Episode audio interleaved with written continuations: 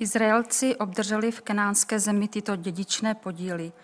Přidělili jim je dědičně kněz Elezár a Jozue syn Nunův a představitele rodu izraelských pokolení. Dědičný podíl, a to pro devět a půl pokolení, jim byl přidělen losem, jak přikázal hospodin skrze Možíše. Možíš dal totiž dědičný podíl dvěma a půl pokolení za Jordání. Levícům ovšem mezi nimi dědičný podíl nedal. Za to Josefovci tvořili dvě pokolení, Manasesovo a Efraimovo. A tak nedali levícům podíl v zemi, jen města k bydlení a pastviny pro jejich dobytek a stáda. Jak přikázal hospodin Možíšovi, tak Izraelci učinili, když rozdělovali zemi. Judovci přistoupili v Gilgálu k Jozoovi a Káleb, syn Kenazejce, Jefuna mu řekl, ty znáš rozhodnutí, o němž mluvil hospodin v Kadeš Barneji k Možíšovi, muži božímu ohledně mne a tebe. Bylo mi 40 let, když mne Možíš, služebník hospodinův, vyslal z Kadeš Barneje, abych jako zvěd prošel zemi a já jsem mu podal zprávu podle nejlepšího svědomí. Moji bratři, kteří táhli vzhůru se mnou, zavinili, že lid ztratil odvahu. Ale já jsem se celé odal hospodinu svému bohu.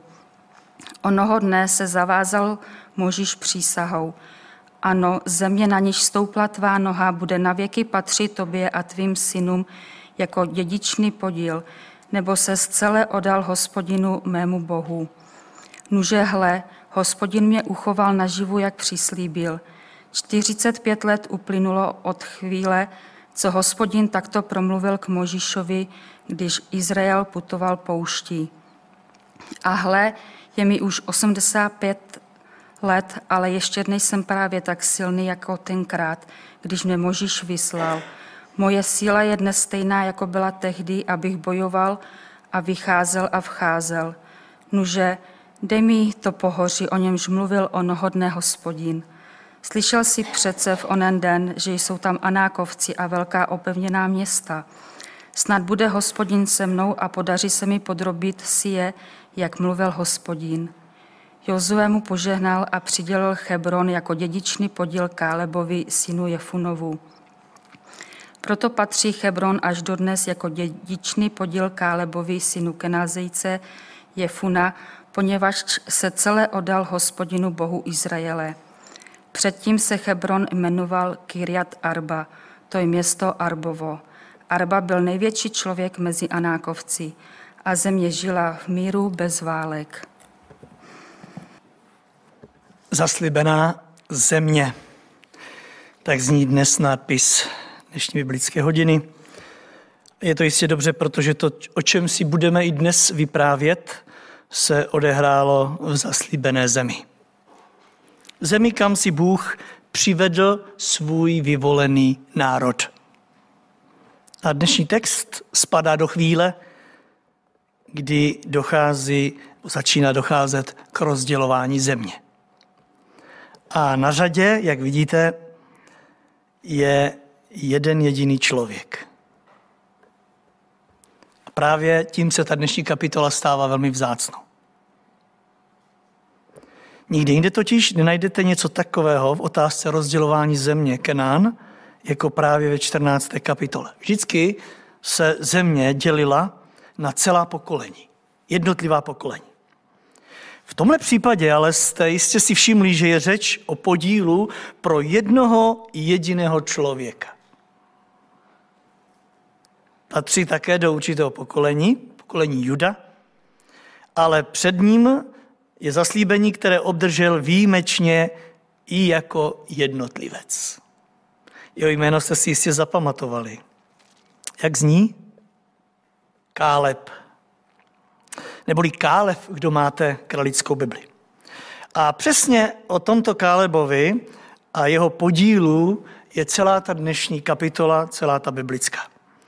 Šestý verš říká, že přistoupil v Gilgálu k Jozuovi a řekl mu, ty znáš rozhodnutí, o němž mluvil hospodin v Kadeš Barneji k Mojžíšovi muži božímu ohledně mě a tebe? Tehdy mi bylo 40 let, když mě Mojžíš služebník hospodinův, vyslal z Kareš Barneje, abych jako zvěd prošel zemi a já, říká Káleb, se mu podal zprávu podle nejlepšího svědomí.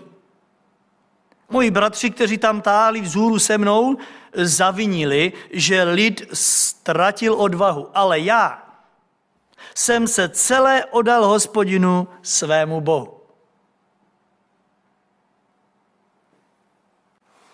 Onoho dne se zavázal Mojžíš přísahou. A tohle bych rád, abyste si zapamatovali. Země, na níž stoupla tvá noha, bude navěky patřit tobě a tvým potomkům jako dědičný podíl, neboť se zcela odal hospodinu mému Bohu.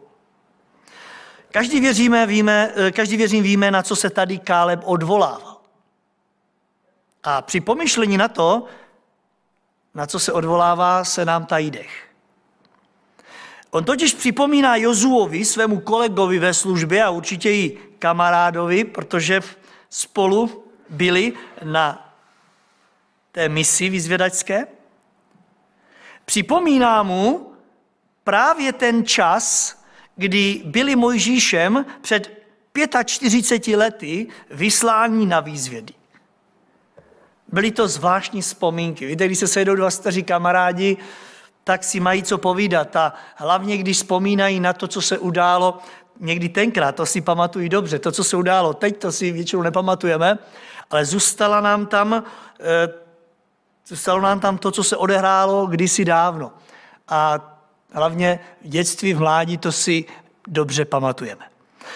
Teď Káleb říká Mojžíšovi, vzpomeň si, vrať se v myšlenkách zpátky o 45 let a zavzpomínej na ten čas, kdy jsme my dva byli v té skupině 12 zvědů, kterou tenkrát Mojžíš vybral z každého pokolení jednoho a poslal nás do země, kterou máme obsadit, do země Kana. A úkol zněl jasně. My si ho teď připomeneme. Kdo máte Bibli, klidně si můžete otevřít. Je to čtvrtá Mojžíšová, 13. kapitola od 18. verše, abyste viděli, na co se Káleb tady v knize Jozue odvolává, když mluví eh, s, moj, eh, s Jozue. Čtvrtá Možíšova 13. kapitola od 18. verše. Možíš řekl, zjistěte, jaká to je země a jaký lid v ní sídlí. Zda je silný nebo slabý, zda ho je málo nebo mnoho, a zda je země, v níž sídlí dobrá nebo zlá, tež zda jsou města, v níž sídlí otevřená nebo opevněná, tež zda je země úrodná či neúrodná, zda v ní jsou stromy nebo ne. Buďte odvážní a přineste něco z ovoce té země. Byl totiž čas raných hroznů. Šli tedy a proskoumali zemi. 25. verš. Po 40 dnech průzkumu země se vrátili zpět. Přišli konečně k Mojžíšovi Áronovi a k celé pospolitosti Izraelců na Páránskou poušť do Kadeše, podali jim a celé pospolitosti zprávu a ukázali jim ovoce té země. Ve svém vyprávění mu řekli, vstoupili jsme do země, do ní si nás poslal. V skutku oplývá mlékem a medem. A toto je její ovoce. Jenomže lid, který v té zemi sídlí, je mocný a města jsou opevněná a nesmírně veliká. Dokonce jsme tam viděli potomky Anákovi.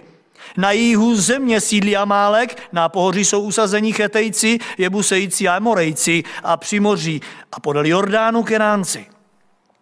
Káleb však uklidňoval lid, bouřící se proti Mojžíšovi. Říkal, z hůru, pojďme, obsadíme tu zemi a jistě se jí zmocníme. Ale muži, kteří šli spolu s ním, tvrdili, nemůžeme vytáhnout proti tomu lidu, vždyť je silnější než my. Pomluvami zhaněli Izraelcům zemi, kterou proskoumali.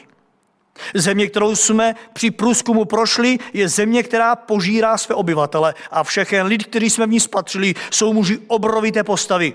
Viděli jsme tam zrůdy, anákovci, totiž patří ke zrůdám. A zdálo se nám, že jsme nepatrní jako kobylky. V skutku jsme v jejich očích byli takovi. Co následovalo víme, 14. kapitola, první verš. Celá pospolitost se pozdvihla. Dali se do křiku a lid tu noc proplakal. Všichni Izraelci reptali proti Mojžišovi a Áronovi a celá pospolitost jim vyčítala. Kéž bychom byli zemřeli v egyptské zemi, nebo na této poušti, kéž bychom zemřeli. Proč nás hospodin přivedl do této země? Abychom padli mečem? Aby se naše ženy a děti staly kořisti? Nebude pro nás lépe vrátit se do Egypta? I řekli ve spolek, ustanovme si náčelníka a vraťme se do Egypta. Tu padli Mojžíš a Áron na tvář před celým zhromážděním pospolitosti Izraelců. A teď si poslechněte, co následovalo. Jozue syn Núnův a Káleb syn Jefunův, poznáváte ta jména? Ti dva akteři dnešního textu. Dva z těch, kdo dělali průzkum zemi. Roztrhli svá roucha a domlouvali celé pospolitosti Izraelců. Tolik citace z písma. Můžeš ve strachu z toho, co se v národě stalo, když ti to těch deset hanělo tu zemi, ze strachu před tím vším, společně se svým bratrem Áronem padli na tvář a leželi před celým zástupem lidu. Hrozí jim totiž, že budou usmrceni, protože lid se bouřil. A teď si představte, že do toho davu křiku a nebezpečí se vloží tito dva, dnes můžeme říct velikání, Jozue a Káleb, a začnou těm stovkám tisíc lidí, říká Bible, domlouvat. Dva proti cirka milionu lidí. Nebojím se říci, že to byli v onom počátku právě oni dva, kdo zastavili tu spoušť, která by tam nastala. I když po chvíli ani jejich slova už nezabírala, Bible říká v desátém verši, že celá pospolitost začala křičet, aby je dva ukamenovali, protože mluvili jinak. A cituji dál, v tom se Izraelcům ukázala při stanu setkávání hospodinova sláva. Ano, Bůh byl tím, kdo zasáhl. A pak to začalo. Národ, který měl zemi Kenán na dosah ruky, skutečně už to neměli daleko do zaslíbené země. Byli totiž nedaleko Jericha. Místo, aby tam za chvíli byl, nastoupil za trest 40 letou cestu pouští. To neumíme domyslet. Měli to kousek, už na to viděli. Jenomže pán Bůh řekl, protože jste se zachovali tak, jak jste se zachovali, tak to uděláme jinak. Podíváme se na důkaz, když si nalistujete čtvrtou knihu Mojžíšovu, 14. kapitolu, tak poslouchejte, co je řečeno ve 34. verši. Čtvrtá Mojžíšova, 14. kapitola, verš 34. podle počtu dnů, v nich jste dělali průzkum země, ponesete své viny. Za každý den jeden rok. Za 40 dnů 40 let. Tak pocítíte mou nevoli. Já, hospodin, jsem promluvil. Z tohohle skutečně běda, běhá mráz po zádech. 40 dnů jste byli na výzvědách. 40 dnů jste se mohli přesvědčit, jak úžasnou zemi vám chci dát do dědictví. Jelikož jste ale zhaněli národu vyvolenému tuto zemi, do té míry, že se chcete vrátit zpátky do té míry, že chcete zabít Mojžíše a zvolit si jiného náčelníka. Do té míry, že chcete umřít na poušti. Já vám splním přání. Za 40 dnů, kolik jste byli na výzvědách, vám přidám 40 let cestu pouští. Až na tihle dva, Jozue a Káleba. Oni, protože mluvili tak, jak mluvit měli, oni jediní dojdou do Kanánu. Neumíme si ani představit, co to způsobilo v tom lidu, který má zemi zaslíbenou na dohled, ale Bůh mu říká 40 let budeš na půšti. A hlavně nikdo z vás, kromě těchto dvou, tam nevstoupíte. Až vaše děti. A teď pojďme rychle, se přesuňme do dnešního textu. Teď v Kenánu stojí Káleb před Jozue. Dva staří kamarádi. Uběhlo 45 let. A oni vzpomínají. Do toho Jozue říká, vzpomínáš? Vzpomínáš? Co mě v tobě v té době, kdy jsme se vrátili, řekl Mojžíš. Káleb Jozovi říká, vzpomínáš? Devátý verš. Onoho dne se totiž Mojžíš zavázal přísahou k jedné věci. A sice, že země, na kterou vstoupila moje noha, když jsme byli na výzvědách, bude navěky patřit mně a mým synu. A to jako dědičný podíl, protože jsem se celé odal Pánu Bohu. To je úžasný slovo. Pojďme se proto v této chvíli našeho biblického studia podívat na to, co to bylo za místo, na které vstoupila tehdy Kálebova noha. V době, kdy s těmi jedenácti svými kolegy přišel na výzvědy do Kanánu. Čtvrtá Mojžíšova 13. kapitola 17. verš říká, že Mojžíš je poslal, aby proskoumali kenánskou zemi a doslova jim řekl, jděte vzhůru Negebem a vstup, vystupte pak na ono pohoří. 21. verš. Šli tedy a proskoumali zemi od pouště Sínu až k Rechobu při cestě do Chamátu. Šli z hůru Negebem a teď tady je zvláštní slovo. A jeden z nich přišel až do Hebronu kde žili Achimán, Šešaj a Talmaj z plozenci Anákovi. Je tady vidět, že oni při průzkumu té země se mírně i rozdělovali a jeden z nich šel dál než ostatní a přišel až do Hebronu. A teď se nabízí otázka, kdo asi byl ten jeden? Kdo to byl? kdo přišel až do Hebronu. Já nemám pochyb o tom, že to byl právě Káleb. Proto v této kapitole říká Jozuovi, nuže dej mi to pohoří, o němž mluvil onoho dne hospodin. Slyšel si přece v onen den, že tam jsou Anákovci a velká opevněná města. Jozue mu požehnal a přidělil mu Hebron jako dědičný podíl Kálebovi synu Jefunovu patří, proto patří Hebron až dodnes jako dědičný podíl Kálebovi, synu Kenazejce Jefuna, poněvadž se celé odal hospodinu Bohu Izraele. Předtím se Hebron jmenoval Kiriat Arba, to je město Arba, Arbovo. Arba byl největší člověk mezi Arákovci.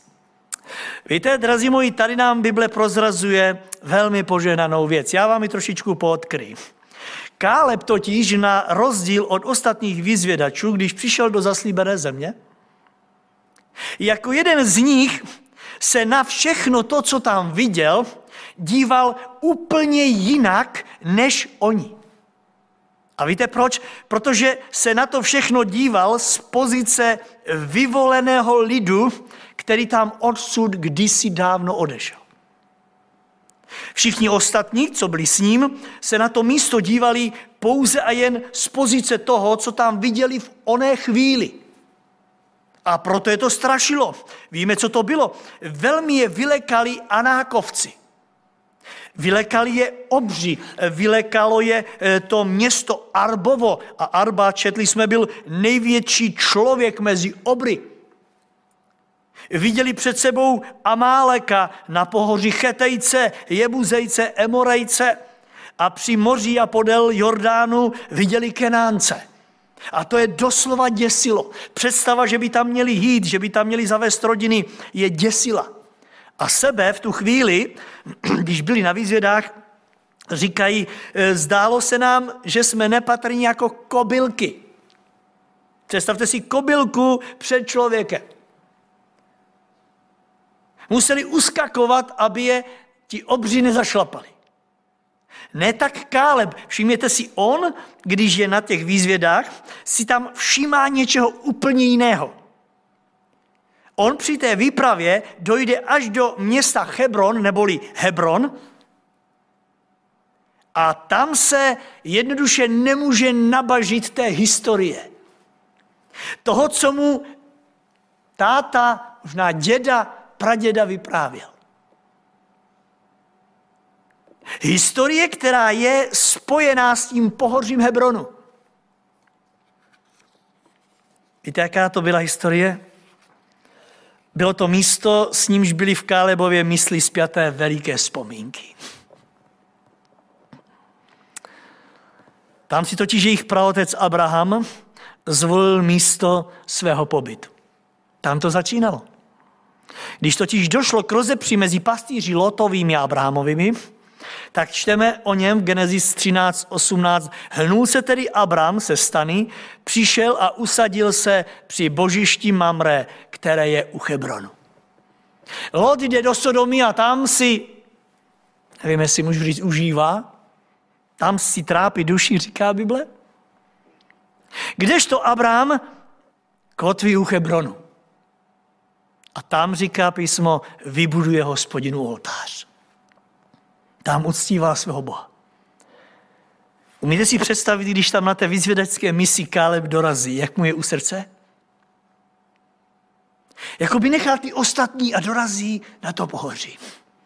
A tam přemýšlí, tady to začalo. Bylo to něco úžasného.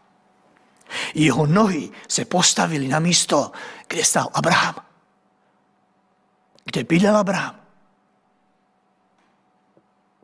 Jeho nohy stály na místě, které jim Bůh zaslíbil vrátit. A to nebylo všechno. Hebron také byl místem, kde umřel Abraham.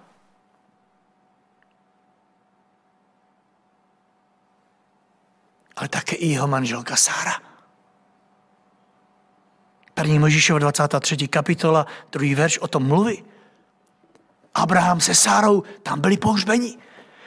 Možná, že se tam i rozlížel, jestli tam náhodou neuvidí to místo, o kterému bylo vyprávěno.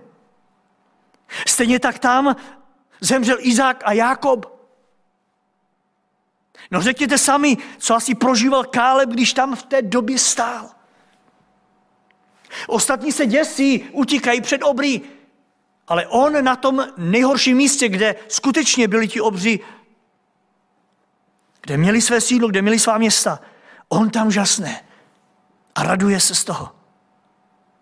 Umí si představit, jak se mu třesou kolena ne před těmi obyvateli, ale před tím vším, co se tam odehrálo. Jeho nohy stojí na významném místě, stojí na domácí půdě. Ano, zatímco se ostatní třesou strachem z toho, co viděli kolem v otázce nepřátel, on tam stojí a žasne nad tím, že Bůh je vede zpátky do země, kterou zaslíbil svému vyvolenému lidu. A říká, my jsme blízko, za chvíli jsme tady. Začneme tady, kde byli naši předci. Bůh nám dá tuto zemi. Byl to pro něj historický okamžik. Jeho nohy stojí v Hebronu.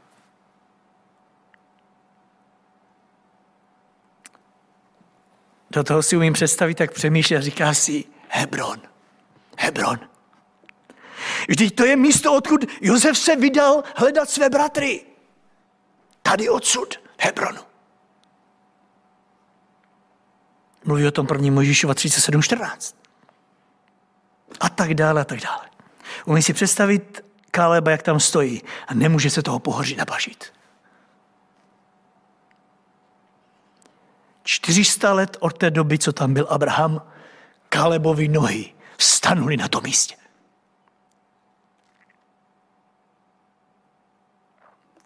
Ještě se někdo z vás divíte tomu, proč když teď dorazil do té země, Jozovi říká, přiděl mi toto pohoří, to je moje. Já se tomu vůbec nedivím. Víte, on musel být z toho unesen po druhé. Poprvé tam byl pouze jako vyzvědač, musel se schovávat, procházet, aby nebyl spatřen. Teď tam ale stojí s celou svojí rodinou. Už ne jako host, ale jako domácí. Stojí tam s potomky těch, kteří kvůli svému hříchu z pohanění té země museli na poušti zemřít. Určitě jim říkal, tady jsem já už jednou byl, před 40 lety. Tady jsem byl s Jozuem. My to tady už máme proskoumané. Umím si představit, jak říká, tamhle je údolí, tam tu jsme vzali ten hrozen. Tamhle roste to a tamhle roste ono. Hrozen, který jsme museli dva na tyči. A navíc já mám toto pohoří zaslíbeno. Ano, země, na níž stoupla tvá noha, bude navěky patřit tobě a tvým synům jako dědičný podíl. Jen si představte, že Kále po celých 40 let, když jde cestou pouští, toto místo nosí v srdci a říká si, to bude moje. Když ostatní reptali, že to a ono se jim nedostává, on má v srdci krásný obraz cíle. Vidí to pohoří, které jednoho dne bude jeho. A vírou jde za pánem celých 40 let. Vymejte, nese vinu těch ostatních. Pán Bůh to neudělal tak, že řekl, hele, ty si nereptal, tak ty jdi s kratkou. Ne, půjdeš s nima, ostatníma. Ostatní umírají jeden po druhém a on dojde do cíle po 40 letech. Protože má před sebou cíl. Vidí místo, které jednoho dne bude jeho. Léta přibývaly, ale on jde dál. Ostatní kolem něj umírají, on jde dál, protože ho drží zaslíbení, kterému Bůh dal. A tak, bratři, sestry, pojďme se ptát i my dnes, pojďme se ptát sebe sama, co drží nás na této cestě do věčného Kanánu. Jsme též na cestě. Je před námi nebeské království. Pojďme se v bázní Boží ptát, co nás na této cestě drží. Já vám řeknu, že pokud to není to samé, co drželo Káleba, tak asi těžko dojdeme. Ježíš Kristus nám totiž něco zaslíbil. A vírou nám to i ukázal. Dovolím si říct, že tak trochu jsme si na to mohli šlápnout, Vírou jsme si to mohli osahat a já věřím, že mnozí z nás to vírou i okusili. Pojďte a vy jste, okuste, jak dobrý hospodin. A já věřím, že jsme to učinili i v uplynulém týdnu. A teď jdeme dál. Ano, kolem nás, když se díváte, co se děje, je to taky taková poušť. Ale my jdeme. Protože nás něco drží. A nebojme se říct, drží nás tato víra v ono zaslíbení. Žel jeden křesťan je v dnešních dnech podobný těm deseti, kteří to tak nevidí. Mrzí mě, že jich bylo většina. Deset ku dvěma. Deset jich hanělo a všechny ostatní uvrhli do zhouby. Kvůli deseti zemřel milion lidí. při exkurzi zaslíbenou zemi si všímali jenom toho špatného. Je pravda, že tam viděli a okusili a dokonce i přinesli úžasné ovoce, ale jak vidíte, to je nezachránilo. Určitě se všichni divili, odkud to máte, ale to je nezachránilo. Radost z toho tělesného jim vydržela pouze na chvíli. To hlavní, co přinesli, co si přinesli ze zaslíbené země, byl jenom strach a obavy všeho druhu a touhu nepokračovat v cestě. Tohle si přinesli. Touhu, že dál nepůjdou. Přinesli si tam odsud touhu vrátit se do Egypta a nechat se zotročit touhu raději zemři na poušti. Ne tak Káleb. On si tam odnesl od tu touhu jít dál a dojít do cíle. Jednoduše touhu obdržet zaslíbení. Tak se znovu ptám, máme stále tuto touhu na cestě víry?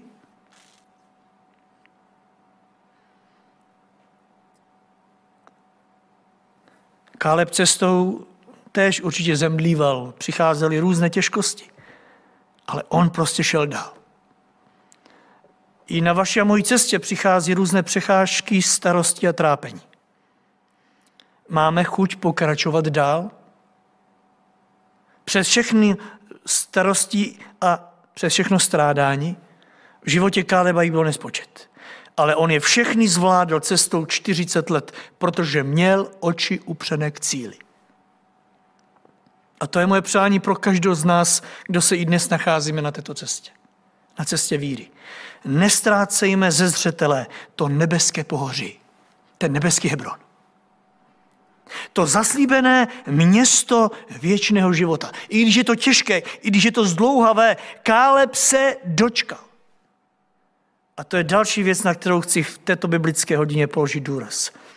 Pán Bůh, který mu to zaslíbil před 40 lety, mu to splnil.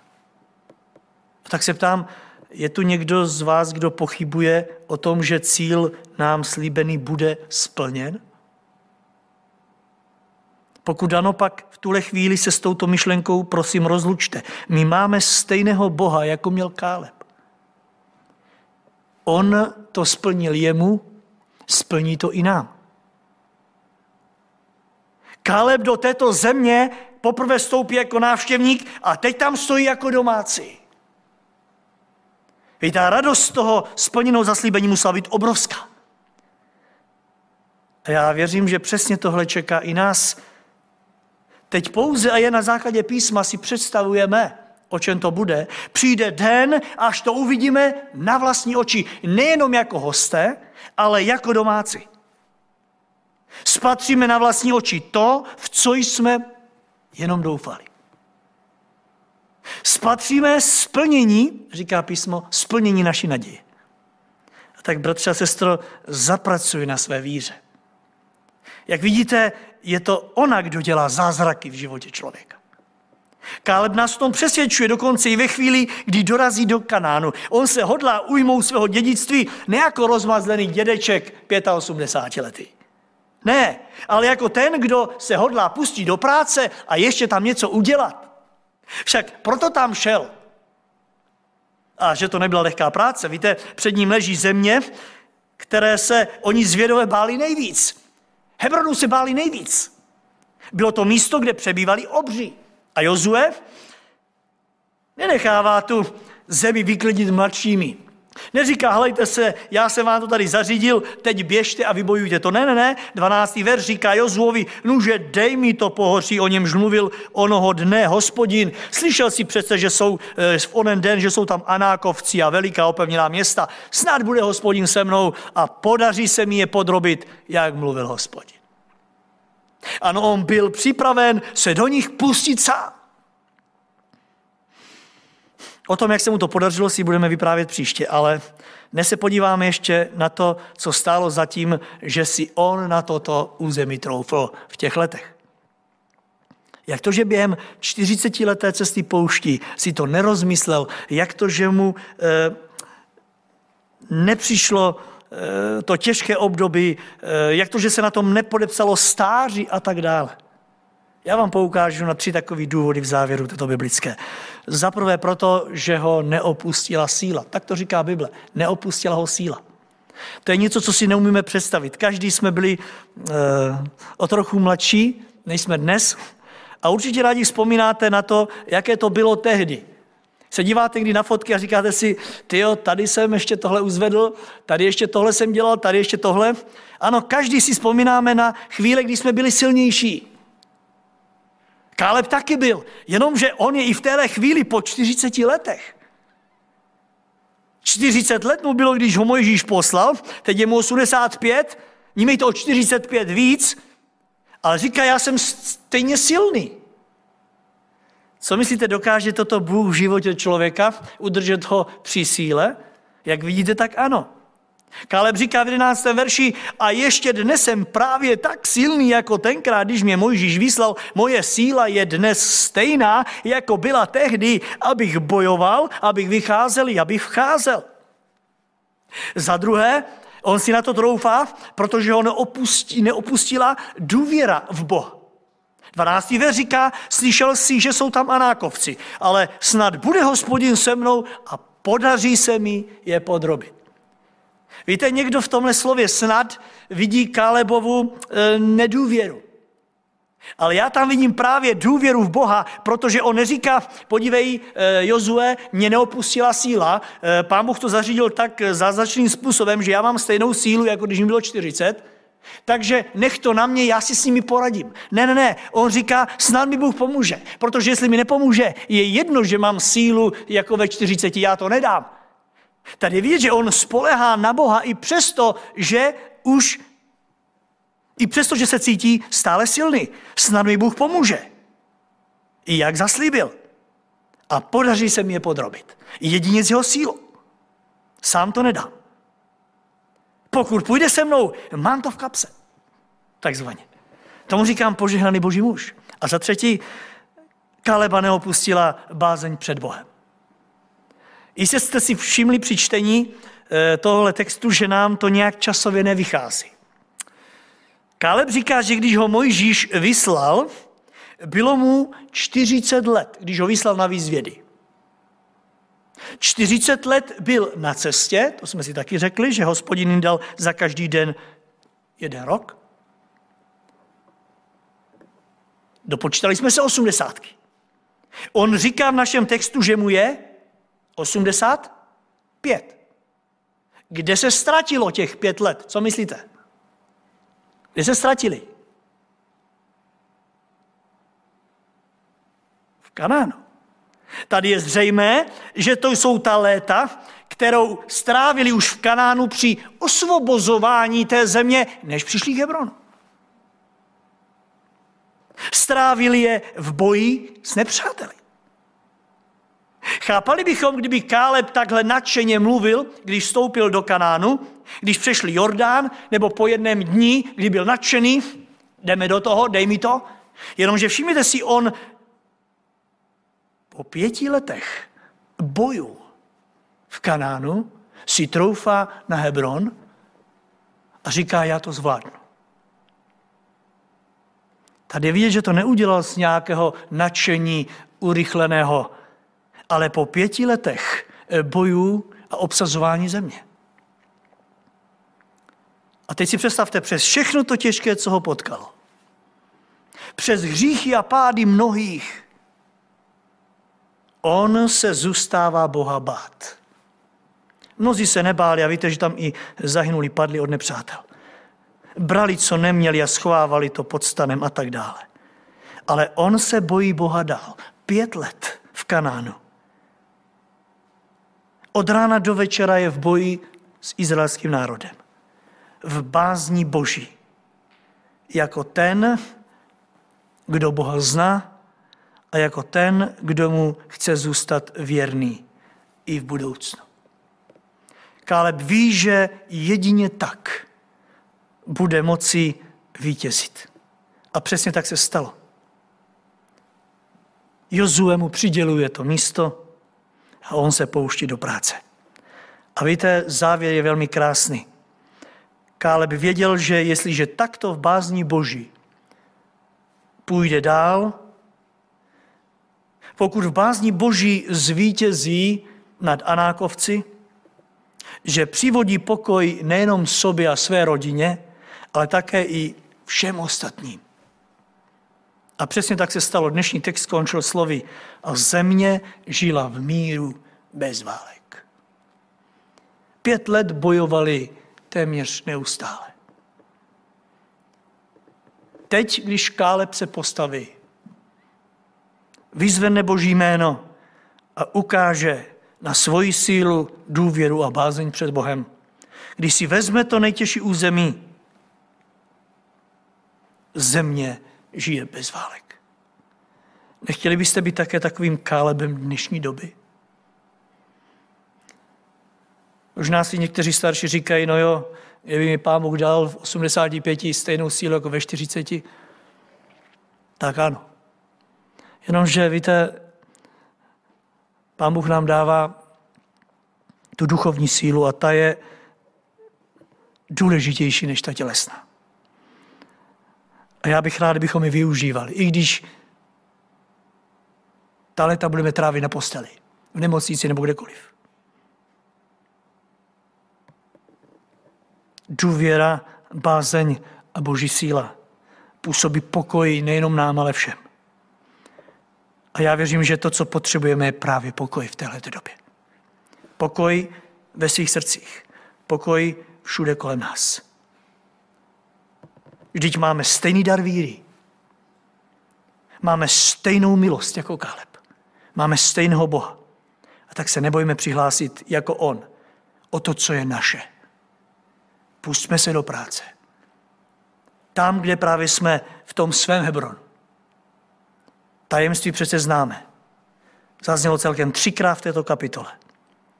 A jsem si říkal, jestli je to tam nutné třikrát. Ale zřejmě ano. V osmém a devátém a čtrnáctém verši čteme, poněvadž se celé odal hospodinu Bohu Izraele.